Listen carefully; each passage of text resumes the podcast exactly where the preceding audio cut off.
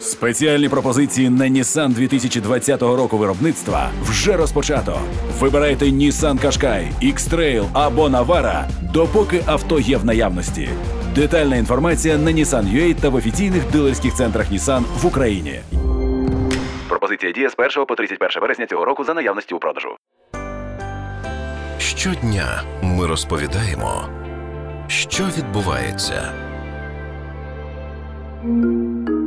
Інфляція в лютому розігналася до 7,5%. Такі дані опублікувала Державна служба статистики України. Найбільше у порівнянні з січнем зросли споживчі ціни на олію, овочі та цукор. Вартість палива та мастил виросла більше аніж на 7%. Національний банк України прогнозує, що інфляція сягне пікових значень у середині цього року. Проте надалі вона почне сповільнюватися. В НБУ очікують, що за підсумками 2021-го інфляція становитиме 7%. Чи вдасться пригальмувати її, та чи потрібно це слухати далі на радіо НВ? Боярчук Дмитро, виконавчий директор аналітичного центру Кейс України. За рахунок чого інфляція в Україні сягнула 7,5% у лютому. Основна причина це ціни на продукти харчування і підвищення цін на енергоносії. У світі зростають ціни на ресурси, на ресурсні товари. Це продукти харчування, енергоносії, нафта, газ, метал, руда, тобто базові ресурси через досить значну і затяжну політику кількісного пом'якшення в ключових країнах світу, тобто Європейський Союз і центральні банки Сполучених Штатів, всі інші центральні банки, які імітують вільно конвертовану валюту, вони активно, агресивно навіть збільшують кількість грошей. Це певним чином рятувало, підтримувало світову економіку під час пандемії. Зараз це все давить на ціни по всьому світу. Основна ціль всіх всіх програм кількісного пом'якшення вони направлені на пришвидшення інфляції, тому що вважається, що швидша інфляція це пришвидшує розвиток економіки. Прем'єр-міністр України Денис Шмигаль заявляв, що бачить у інфляції чималу вигоду як засобу розігріву економіки. Які нюанси у цьому є для української економіки? Є багато нюансів щодо України, тому що наша інфляція вона здебільшого ресурсна. Ні національний банк, ні інші органи держави вони на цей процес не впливають.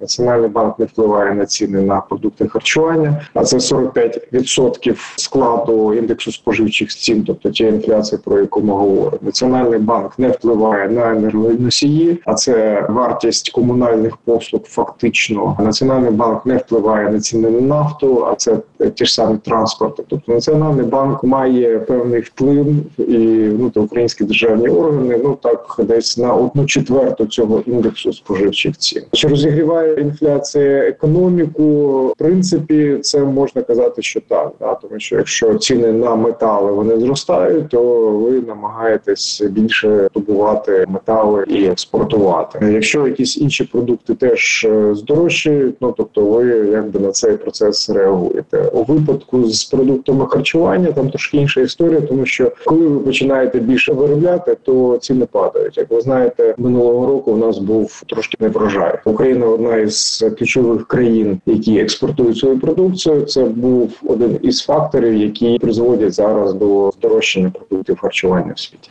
НБУ вже попередив про зростання інфляції у найближчі місяці. Які цифр вона може сягнути? Якщо не буде якихось сюрпризів, то виглядає так, що інфляція буде от трошки вища 7%.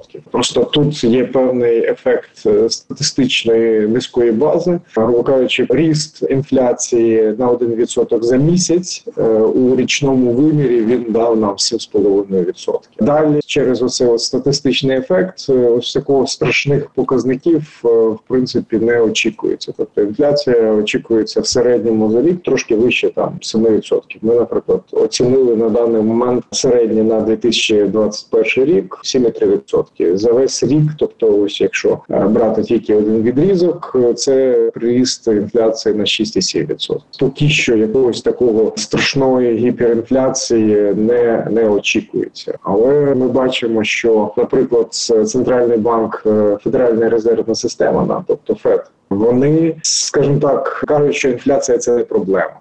Тобто Ми інфляцію імпортуємо.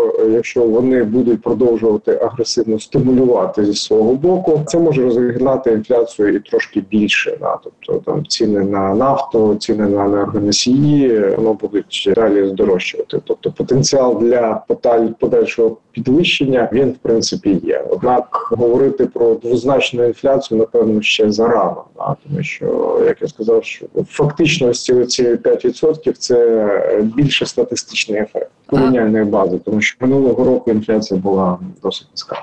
Національний банк на минулому тижні вперше за два з половиною роки підвищив так звану облікову ставку. Це стримає інфляцію. Я зазначав, що Нацбанк фактично впливає десь на одну четверту індексу споживчих цін. Україна почала таргетувати інфляцію відносно недавно, тобто кілька років тому. А це процес дуже складний. Нацбанк поки що тільки практикується, тренується. Не очікувати, що Нацбанк от просто візьме і поставить під контроль інфляцію. Це занадто оптимістично. Підняття облікової ставки це один із інструментів.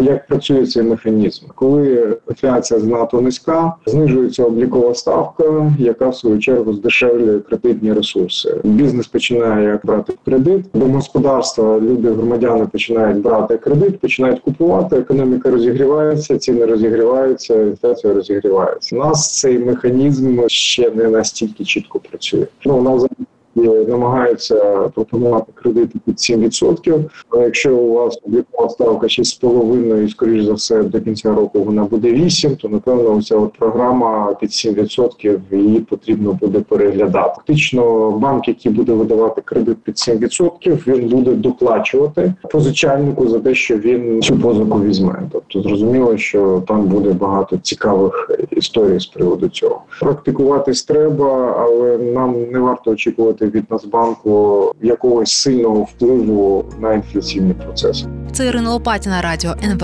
І ми говорили із виконавчим директором аналітичного центру Кейс Україна Дмитром Боярчуком про зростання інфляції в Україні.